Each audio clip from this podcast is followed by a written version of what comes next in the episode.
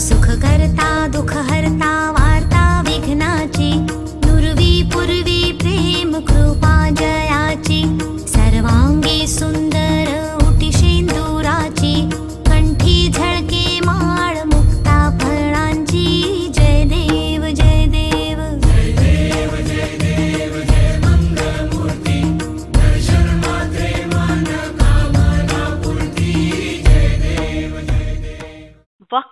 वक्रतुंड महाकाय। सूर्यकोटि समप्रभा। निर्विघ्नं कुरु मे देव। सर्व कार्येषु सर्वदा। गणेश चतुर्थी के इस पावन अवसर पर आप सभी सुनने वालों को गणेश चतुर्थी की हार्दिक शुभकामनाएँ। गणेश चतुर्थी के त्योहार के साथ त्योहारों का आगमन भी शुरू हो जाता है और ये दिन इतने खूबसूरत होते हैं कि आपको घर से निकलते ही ना गली मोहल्लों में पंडाल दिखने शुरू हो जाते हैं। और बप्पा की खूबसूरत मूर्तियाँ देखने को मिलती हैं।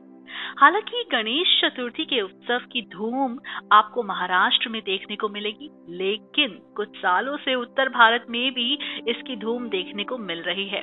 पर महाराष्ट्र में इसे महा उत्सव के तौर पे मनाया जाता है, ये तो हम सभी जानते हैं। तो अगर आप महाराष्ट्र में रहते हैं तो आप इस त्योहार की रौनक से बखूबी वाकिफ होंगे। तो हमने आज सोचा कि क्यों ना आज आपको महाराष्ट्र में बनने वाली गणेश चतुर्थी के बारे में बताया जाए। आइए चलते हैं सीधा महाराष्ट्र, वो भी चंद सेकंड्स में। जी हाँ चंद सेकंड्स में मैं आपको लेके जाऊँगी महाराष्ट्र में, जहाँ हमारे साथ जुड़ेंगी मोनाली पाटिल और वो हमें बताएँगी गणेश चतुर्थी के त्योहारों के बारे में। किस तरह से मनाया जाता है क्या क्या तैयारी होती है और बहुत कुछ हमें जानने को मिलेगा आज गणेश चतुर्थी के बारे में। तो आइए चलते हैं और उनसे बात करते हैं। Hello hello hi Manali. Hello ma'am बहुत बहुत स्वागत है आपका हमारे इस प्रोग्राम में। मनाली आप बताइए कि आप कहाँ रहती हैं महाराष्ट्र में और कितना समय हो गया आपको वहाँ रहते हुए और गणेश चतुर्थी के बारे में? क्योंकि गणेश चतुर्थी एक ऐसा फेस्टिवल है जो महाराष्ट्र में दिवाली से भी ज़्यादा धूमधाम से मनाया जाता है और वहाँ पे आपको गली गली में गणेश जी की मूर्ति और वहाँ के पंडाल वहाँ के ढोल हाँ। नगाड़े सब सुनने को और देखने को मिलते हैं तो वो क्या समा होता है क्या माहौल होता है गणेश चतुर्थी के पीछे की जो कहानी है वो क्या है क्योंकि ये एक ऐसी बात है जो शायद ही लोग जानते होंगे कि गणेश चतुर्थी को बनाने के पीछे की जो कहानी है वो हम्म। क्या है अच्छा मैं मोनाली भरत पाटिल, मैं पुणे से हूँ। मैं पुणे में पिछले तेरह साल से रह रही हूँ और पिछले सात साल से मैं मेरे घर में गणेश जी की स्थापना कर रही हूँ और बचपन से हम लोगों ने देखा है कि कैसे गणेश जी आते हैं, उनका आगमन कैसा होता है, उनका विसर्जन कैसा होता है। ये सब बचपन से हम लोग देख के आए हैं और पुणे में जब हमारा खुद का घर हुआ तब से हम लोगों ने गणेश जी की स्थापना हमारे घर में करना स्टार्ट किया। मतलब सात साल हो गए इसको। जी। और जैसे कि हम सबको पता है भगवान गणेश जी चौदह विद्या और चौसठ कलाओं के अधिपति हैं। और उनकी जन्म कथा जैसे कि हम सबको पता है माता पार्वती ने अपने उपटन से एक पुतला बनाया और उसमें प्राण डाल दिए। और उन्होंने इस बालक को द्वारपाल बनाकर बैठा दिया। और किसी को भी अंदर न आ देने के आदेश देते हुए स्नान इसी दौरान भगवान शिव जी वहाँ आए और उन्होंने अंदर जाना चाहा, लेकिन बालक गणेश ने उनको रुका दिया वहीं पे। शिव जी नाराज़ हुए और बालक गणेश को समझाया, लेकिन उन्होंने एक नहीं सुनी। शिव जी क्रोधित हो गए और गणेश जी का काट दिया। माता पार्वती को जब पता चला कि शिव जी ने गणेश जी का सिर काट दिया है तो माता पार्वती क्रोधित हो गई और फिर माता पार्वती की नाराज़गी दूर करने के लिए भगवान शिव जी ने अपने वाहक नंदी को आदेश दिए कि सबसे पहले आपको जो भी दिखे और उसका सिर लेकर आओ। तो नंदी खोजने के लिए निकले तो उनको एक हाथी का बच्चा दिखाई पड़ा। तो नंदी ने उसका मस्तक लाके शिव जी को दे दिया। और इस तरह भगवान शिव जी ने हाथी का मस्तक गणेश जी के धड़ पे लगा के जीवन दान दे दिया और उन्हें सामर्थ्य और शक्तियाँ प्रदान करते हुए प्रथम पूज्य का और गणों का देव बना दिया।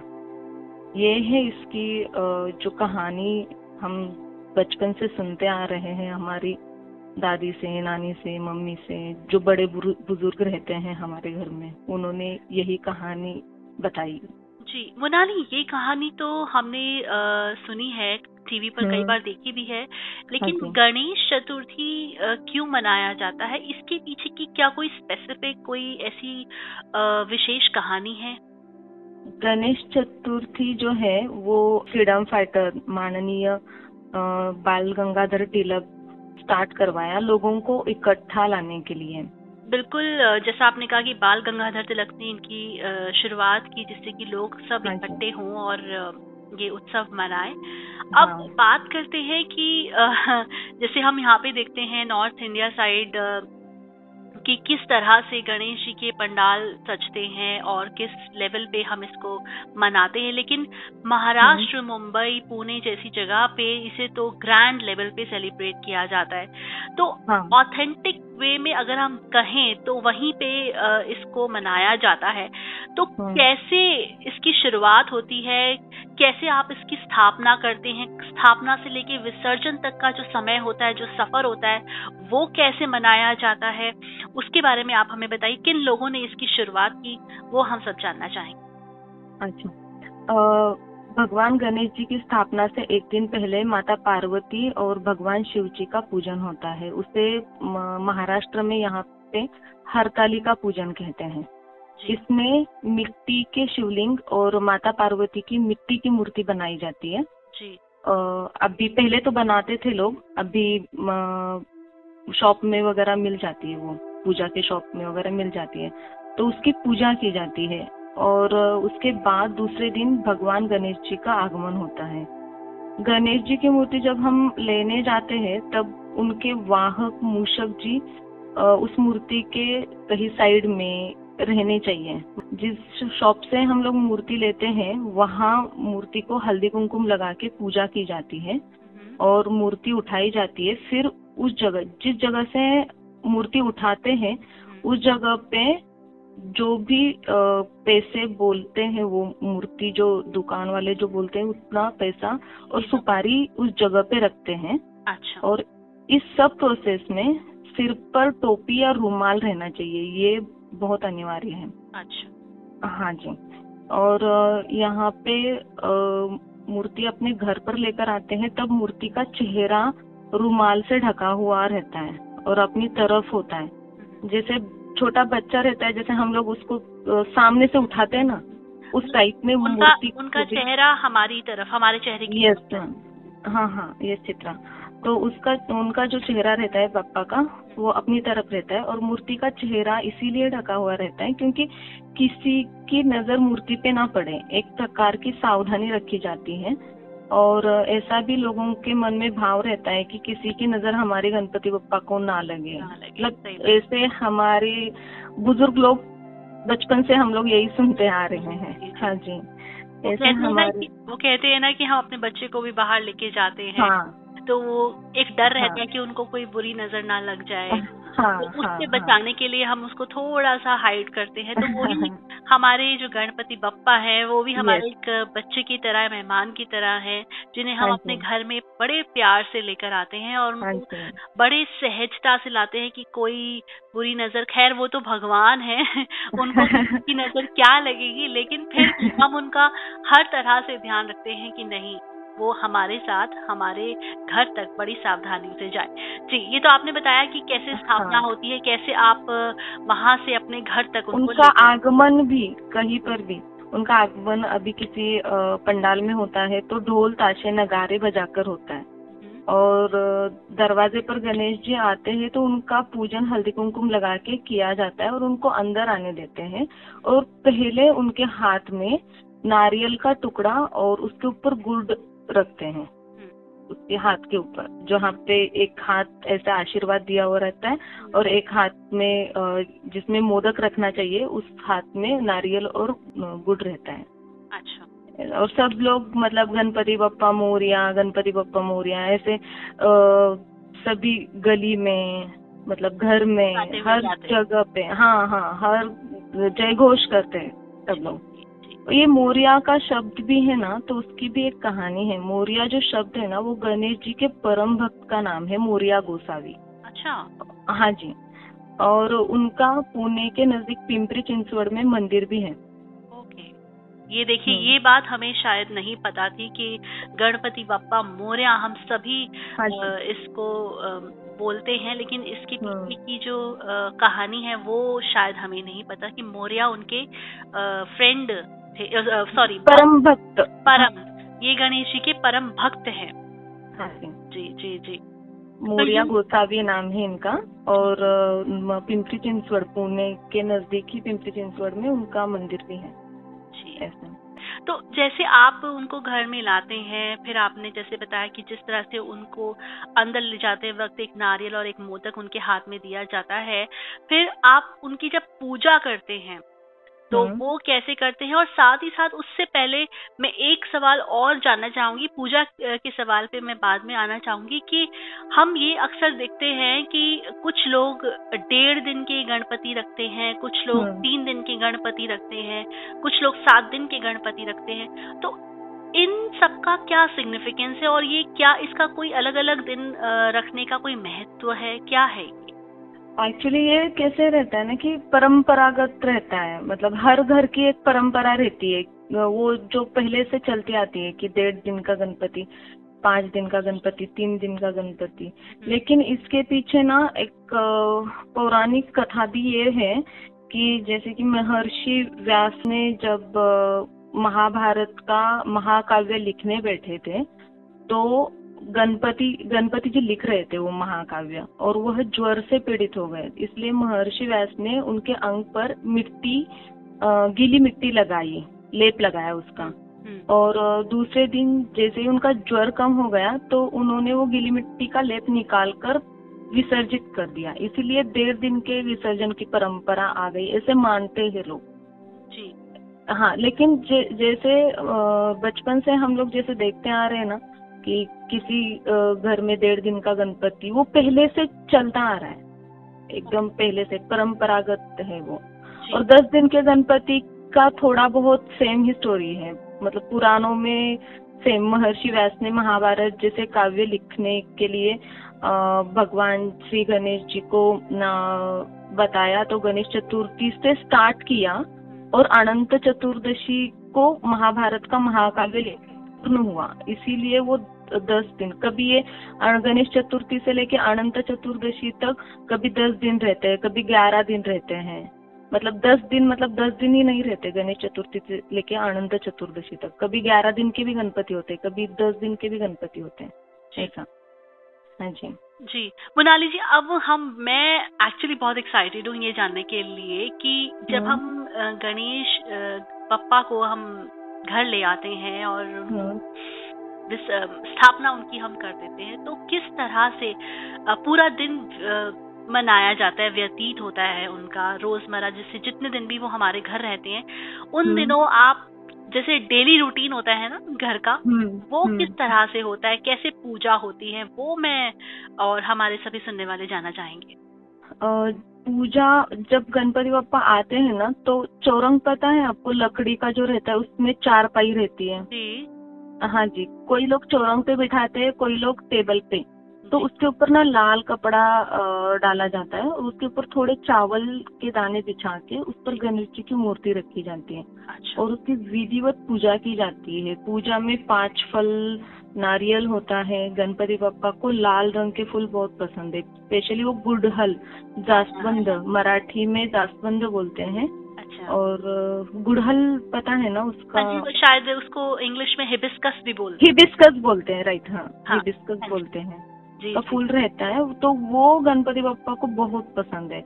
नहीं तो लाल रंग के फूल चढ़ाते हैं यहाँ पे। और उसके बाद दूरवा जो ग्रास रहती है तो वो भी तीन पत्तियों की एक स्टिक एक स्टिक होनी चाहिए। ऐसे ट्वेंटी वन स्टिक की एक जुड़ी रहती है और ऐसी पूजा में मिनिमम तीन जुड़ी होनी चाहिए।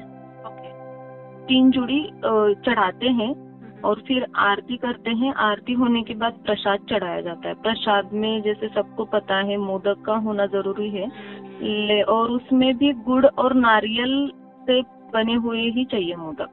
आगमन के दिन गणपति बप्पा को प्रसाद में पूरन पोड़ी मोदक, कढ़ी बड़ी और चावल, ये पाँच के साथ और भी बहुत सारे पकवान होते हैं। और जिन, जितने भी दिन पापा हमारे घर में है, उन सभी दिनों में मोदक का प्रसाद ज़रूर ज़रूर चढ़ाते हैं और सुबह शाम आरती करते हैं हम लोग। तो अच्छा। आपने जब बात करी मोदक की तो मेरे मुँह में पानी आ गया जी क्या है ना कि जैसे मोदक है अब आपने कहा कि मोदक ज़रूर होता है उनके प्रसाद में जितने दिन वो हमारे घर पे रहते हैं लेकिन हम्म, मोदक एक यहाँ पे जैसे देखते हैं हम मोदक बनता है मोस्टली हम देखते हैं खोए का मोदक खाने को हाँ। मिलता है या मार्केट हम्म। में वही दिखता है। लेकिन वहाँ पे मोदक मुझे लगता है कुछ अलग तरीके से बनाया जाता होगा और आई थिंक वैरायटी भी होती होगी मोदक की कि कि- किस किस किन किन तरह से कौन कौन सी टाइप्स कौन कौन सी वैरायटीज के मोदक बनते होंगे। तो उसके बारे में थोड़ा सा आप प्लीज़ हमें बताइए। हाँ जी। मोदक का कोई लोग ड्राई फ्रूट्स के बनाते हैं मोदक जो अं- अंदर का स्टफिंग रहता है वो ड्राई फ्रूट्स का ड्राई फ्रूट्स का रहता है। कभी चॉकलेट के भी मोदक बनते हैं यहाँ पे मतलब अ, मिठाई की दुकान में चॉकलेट के भी मोदक मिल घर पे मैं बनाती हूँ या मेरे घर में बनाते हैं वो मोदक एक तो गेहूँ का आटा नहीं तो फिर चावल के आटे आटा आटे से बनाते हैं और उसमें उसके अंदर का जो स्टफिंग रहता है वो गुड़ और नारियल का रहता है। और वो फिर अपने जो मोमोज रहते हैं ना उस टाइप का वो उसका आकार रहता है। और फिर वो कोई तलते हैं और कोई सिर्फ़ स्टीम देके वो उसको बनाते जी जी जी जी। हाँ जी। हाँ आई एम श्योर मोदक खाने में बहुत ही स्वादिष्ट होते होंगे। वहाँ यहाँ पे भी अच्छे लग मिलते हैं लेकिन वहाँ के एक ऑथेंटिक रेसिपी के तौर पे अगर देखें तो वो हाँ। बनने को आई मीन मिलने खाने को मिलते होंगे खाने को मिलते हैं हाँ हाँ जी अब जैसे हम पूजा की बात कर रहे थे कि गणेश चतुर्थी पे कि दो समय सुबह और शाम आरती होती है तो हम्म। आरती अधिकतर जैसे हम लोग सुनते आए गणेश जी की जो आरती है एक वो टिपिकल आरती जो हम जय गणेश जय गणेश देवा माता जा की पार्वती पिता महादेव हाँ। ये एक सब कॉमन सी आरती है हाँ लेकिन वहाँ पे उस समय महाराष्ट्र में जो आरती की जाती है वो बहुत ही अलग आरती होती है हमने हम्म। अक्सर वो टीवी पे और रेडियो पे सुना है वो बिल्कुल मराठी आरती होती है और हम्म। बिल्कुल सुनते वक्त ना आपके रोंगटे खड़े हो जाते हैं गूस बम्स आ जाते। हैं और पूरे नगाड़ों के साथ म्यूजिकल इंस्ट्रूमेंट्स के साथ जब वो गाई जाती है तो वो माहौल ही अलग होता है वो। सुनने में इतनी अच्छी लगती है उसके बारे में थोड़ा सा आप बताइए अच्छा वो गणपति जी गणपति जी की आरती जो है वो सुखकर्ता दुखहर्ता वार्ता विघ्नाची ऐसे ऐसे स्टार्ट होती है। और ये जो आरती लिखी है वो श्री समर्थ रामदास स्वामी जी ने लिखी है। वो खुद भगवान श्री राम जी के भक्त थे तो अभी फिर लास्ट में उनका नाम भी आ जाता है आरती में दास रामाचा वाट पाहे सदना। मतलब मैं राम श्री राम का दास हूँ और मैं आपका वेट कर रहा हूँ। आप आ जाइए ऐसे घर पे मैं वेट कर रहा हूँ आपका। मैं श्री राम जी का दास हूँ ऐसे। तभी वो कहते हैं ना गणपति बप्पा मोरिया अगले मोरिया। चल दिया हाँ। जी हाँ वो जी हमें और हम्म, और एक किसमें कैसा है कि गणेश चतुर्थी के दिन ना चंद्रमा को नहीं देखना निषिद्ध माना गया है। अगर उस दिन हम चंद्रमा को देखते हैं तो झूठा चोरी का कलंक लग सकता है। ऐसी आख्यायिका है और ऐसे हमारे घर में बुज़ुर्ग लोग भी बोलते थे।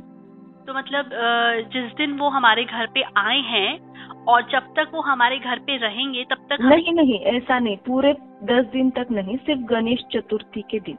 तो जैसे गणेश चतुर्थी जिस दिन है ठीक है हाँ उस दिन आप आप पप्पा को आप लाए हैं और आप उस दिन रात को चंद्रमा को नहीं देखेंगे। देखेंगे हम्म। जी ये देखिए बहुत सारे स्टोरीज है इसके लिए मतलब इंद्रदेव ने ये ना मानते हुए भी गणेश जी को देखा तो उनको इत, इतने सारे स्टोरीज है इसके ऊपर। बहुत हैं। लेकिन बुज़ुर्ग लोग हम लोगों को बोलते थे कि अभी अमावस्या चार दिन पहले हो गई तो गणेश चतुर्थी के दिन चंद्रमा दिखेगा भी तो बहुत थोड़ा दिखेगा चंद्रमा, है ना? ज़्यादा नहीं दिखेगा चौथे दिन में।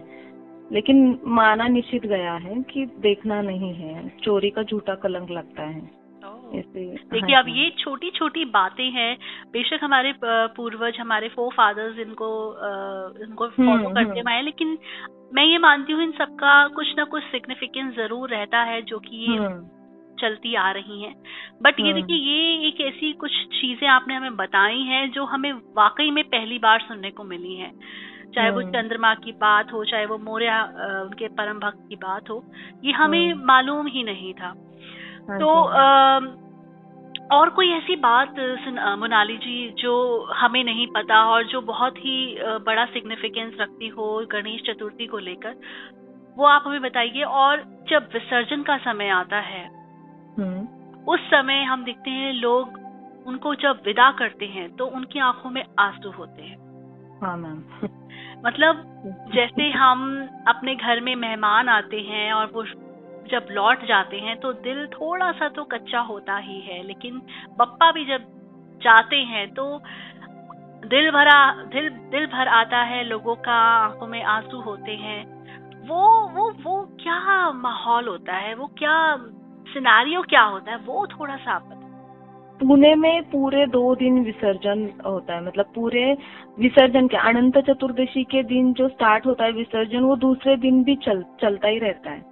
तो पंडालों के गणपति रहते हैं, फिर जो मान पान जो रहते हैं ना अपने, वो गणपति रहते हैं। उनका विसर्जन दो दिन तक चलता रहता है और विसर्जन के दिन घर का बताती हूँ मैं, जैसे कि घर में भगवान गणेश जी की पूजा और आरती की जाती है और उनको विदा किया जाता है। विसर्जन के स्थान पर भी एक बार लास्ट की, जब वहाँ पे लोकेशन पे जब विसर्जन करने जाते हैं हम लोग तो वहाँ पे भी आरती करी जाती है और पूजा करके उनको प्रसाद चढ़ाया जाता है और उसके बाद मूर्ति विसर्जित करते हैं। मूर्ति का विसर्जन समुन्दर तालाब, नदी, कुएँ में किया जाता है। कई लोग घर में भी विसर्जित करते हैं गणपति बापा को और वो, वही जो मिट्टी रहती है, वो प्लांट को यूज़ करते हैं। वो इको फ्रेंडली एनवायरमेंट हाँ फ्रेंडली हाँ। सोचते हुए ऐसे करते हैं आई हाँ। थिंक वो वो बहुत अच्छा एक ऑप्शन भी है लोगों के हाँ, पास और हाँ। लोग आजकल वो फॉलो भी कर रहे हैं विच इज़ वेरी हाँ हाँ हाँ और कई लोग मूर्ति दान भी करते हैं हम भी हमारे घर की मूर्ति को हम लोग दान करते हैं मतलब पानी का टैंक रहता है वो लोकेशन पे हाँ. वो टैंक में तीन बार गणपति बप्पा को डुबकी लगाया जाता है और फिर वो जो वहाँ पे मूर्तिकार बैठे रहते हैं तो उनको दान कर दी जाती है मूर्ति मतलब अच्छा आप वापस उसको दे देते हैं? हाँ जी। ओके। रिसाइकल हो जाता है फिर अ, फिर वो मूर्ति को कलर वगैरह दे के फिर नेक्स्ट ईयर वो मूर्ति नई मूर्ति बन के आती है। हाँ जी हाँ जी हाँ जी। ऐसे उनका विसर्जन होता है गणपति बप्पा का। क्योंकि जल प्रदूषण भी बहुत बढ़ जाता है। अभी हम्म। मुंबई में समंदर है तो पानी जैसे कम हो जाता है तो सब तो शाड़ू की जो मूर्ति मिट्टी की जो ओरिजिनल मूर्ति रहती है वो तो हो जाती है उसमें मेल्ट हो जाती है। लेकिन जो प्लास्टर ऑफ़ पेरिस की वगैरह जो मूर्ति रहती है तो मतलब विटम्बना होती है एक प्रकार की। और देखिए पप्पा भी यही कहते हैं कि मैं आता हूँ और मैं आप लोगों के बीच हम्म। रहता हूँ खुशियाँ फैलाता हम्म। हूँ उनका ये मोटिव कभी नहीं रहता है कि वो एनवायरनमेंट को दूषित करें लोग अ, हम्म। ये मतलब किसी तरह से भी हार्मफुल नहीं होना चाहिए तो ये इस तरह से विसर्जन करना शायद हमारे प्रकृति के लिए हमारे अ, एक जीव जंतुओं के लिए बहुत अच्छी। चीज़ है तो मनाली जी आज आपने हमें बहुत सारी बातें बताई और अब मुझे ना इतनी एक्साइटमेंट हो रही है गणेश चतुर्थी को लेकर कि हाँ बस अब मन कर रहा है कि कहीं हम जाके गणेश चतुर्थी का आनंद लें और यू नो वो पूरी पूरी विधि पूरी पूजा पाठ पूरी हम्म। आरती वो सब देखें मोदक खाएँ। दस दिन दस दिन कैसे चले जाते हैं समझ में नहीं आता। वो जब जगह देखते हैं ना जब विसर्जन करके आते हैं ना हम लोग घर पे तो वो जगह इतनी खाली खाली लगती है। और मतलब रोशनाई इतनी रहती है घर में बहुत मंगलमय वातावरण रहता है। रोज सुबह की आरती करो पूजा करो फिर शाम को आरती करो पूजा करो। और जो प्रसाद बांटा जाता है बच्चों को छोटे छोटे जो आते हैं आरतियों आरती को बच्चे भी ना घर घर में जाते हैं आरती के लिए इकट्ठा होके। उनको भी एक एक अलग सा माहौल देखने को मिलता है उनको भी कि देखिए गणपति बप्पा हम देखते भी है ना बच्चों से हम्म। बहुत प्रेम रखते हैं वो और हम्म। बच्चे भी बप्पा बप्पा करते रहते हैं तो हम्म। वो एक ट्यूनिंग बनी हुई है उनको बहुत सारी चीज़ें खाने को मिलती हैं बहुत एंजॉय हाँ। करते हैं तो बहुत ही अच्छा मतलब मज़ा आता है ये सब देखने में। और जैसा आपने कहा कि दस दिन जब वो रहते हैं और जब उनको आप विसर्जित कर देते हैं तो वो एक कमी खलती है। देखिए हमारे घर में भी अगर कोई आता है मेहमान और वो हमारे साथ कुछ दिन रह के जाते हैं तो उनकी कमी खलती है कुछ दिन। ऐसा लगता है कि हाँ हम इस समय ये कर रहे थे अभी ये था अभी वो था। वो थोड़ा सा यू you नो know, रहता ही है। तो पप्पा तो खैर ईश्वर भगवान है वो चले जाते हैं तो ऐसा लगता है कि हम पता नहीं हम्म। अधूरे से हो गए हैं बट हाँ इस उम्मीद में हमेशा रहते हैं कि अगले साल फिर बप्पा को लाएँगे फिर उनकी सेवा करेंगे और ये मौका बहुत कम लोगों को मिलता है उनकी सेवा करने का बहुत हम्म। भाग्यशाली बहुत लकी लोग होते हैं जो उनकी सेवा कर पाते हैं तो हम्म। मनाली जी आ, बस आ, एंड में मैं ये जानना चाहूँगी। हमारे सभी सुनने वालों को जो ये त्योहार मनाते हैं और जो हम्म। मनाना चाहते हैं जो पप्पा को अपने घर लेके आना चाहते हैं उनके लिए आप क्या मैसेज देना चाहेंगे? या कोई ऐसी टिप कि हमें कैसे मनाना चाहिए?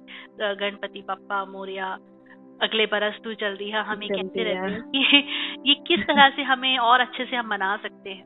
ऑथेंटिक वे गणेश चतुर्थी के दिन सब गणपति बप्पा को आप अपने घर पे लेके आइए।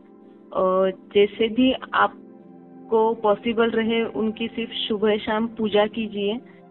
बस, और मोदक का आप मिठाई के दुकान से खरीद के ला के भी उनको प्रसाद चढ़ाया तो भी चलेगा, नहीं तो फिर चावल भी दिए आपने। दूध, शक्कर, चावल, इसका भी प्रसाद चढ़ाया तो भी चलेगा। सिर्फ़ लाल रंग का फूल ज़रूर उनको प्रदान कीजिए। चढ़ाइए उनके ऊपर। बस इतना ही और कुछ नहीं। गणपति बप्पा एकदम रिलैक्स भगवान। जी। वो बहुत जल्दी खुश हो जाते हैं। हाँ जी। चलिए ये हाँ बहुत अच्छा लगा मुझे ये सब जान के और इतनी सारी चीज़ें इतनी सारी कहानियाँ सुन के। बहुत बहुत मज़ा आया मनाली कहते भी हैं एक दंताय शुद्धाय सुमुखाय नमो नमः प्रपन्न हम्म। जनपालाय प्रणतार्थी विनाशिने जिसके एक दांत और सुंदर मुख है जो भक्तों की रक्षा करने वाला और वंशजों के कष्टों का नाश करने वाला है। तुम्हारे उस शुद्ध रूप गणपति को बार बार प्रणाम किया जाता है। तो गणपति पप्पा मौर्य। मौर्य। तो सभी सुनने वालों को मैं गणेश चतुर्थी की एक बार फिर से शुभकामनाएँ देना चाहूँगी। और साथ ही आपको आज का ये प्रोग्राम कैसा लगा? मुझे बहुत मज़ा आया ये प्रोग्राम करके। आई एम श्योर आपको भी सुन के ये बहुत अच्छा लगा होगा। कैसा लगा आपको आज का ये कार्यक्रम? आप हमें प्लीज़ हमारे सोशल मीडिया पर ज़रूर फीडबैक के मीडियम से बताएँ। और कोई सजेशंस हैं कोई फीडबैक्स कोई यू you नो know, कोई भी आपका कोई ऐसा फीडबैक हो जो आप हमें बताना चाहें, आप ज़रूर बताएँ। फ़िलहाल मोनाली जी को हम इजाज़त देते हैं। Monali thank you so much for being being here अपना इतने बिज़ी शेड्यूल में से आपने हमें समय दिया और हमारे लिसनर्स के लिए गणपति पप्पा मोरिया पे प्रोग्राम करा और हमें इतनी अच्छी बातें बताई उन, इस फेस्टिवल के बारे में। तो थैंक यू ज़रूर ही गणेश जी की इच्छा होगी। Thank you Ganpati Bappa. बप्पा की ये बप्पा की मर्ज़ी थी कि आप हमें इस फेस्टिवल के बारे में बताएँ। तो thank you so much Manali. Thank you और आपको भी गणेश चतुर्थी की बहुत बहुत शुभकामनाएँ। आप भी अपना फेस्टिवल मनाएँ। खूब सा खूब मोदक खाएँ खूब एंजॉय करें। थैंक यू तो okay. ये थी मोनाली जी आ, हमारे साथ और आप भी बने रहिए बूंदे पॉडकास्ट के साथ सुनते रहिए हमारे चैनल पर बहुत सारे ढेरों कार्यक्रम थैंक यू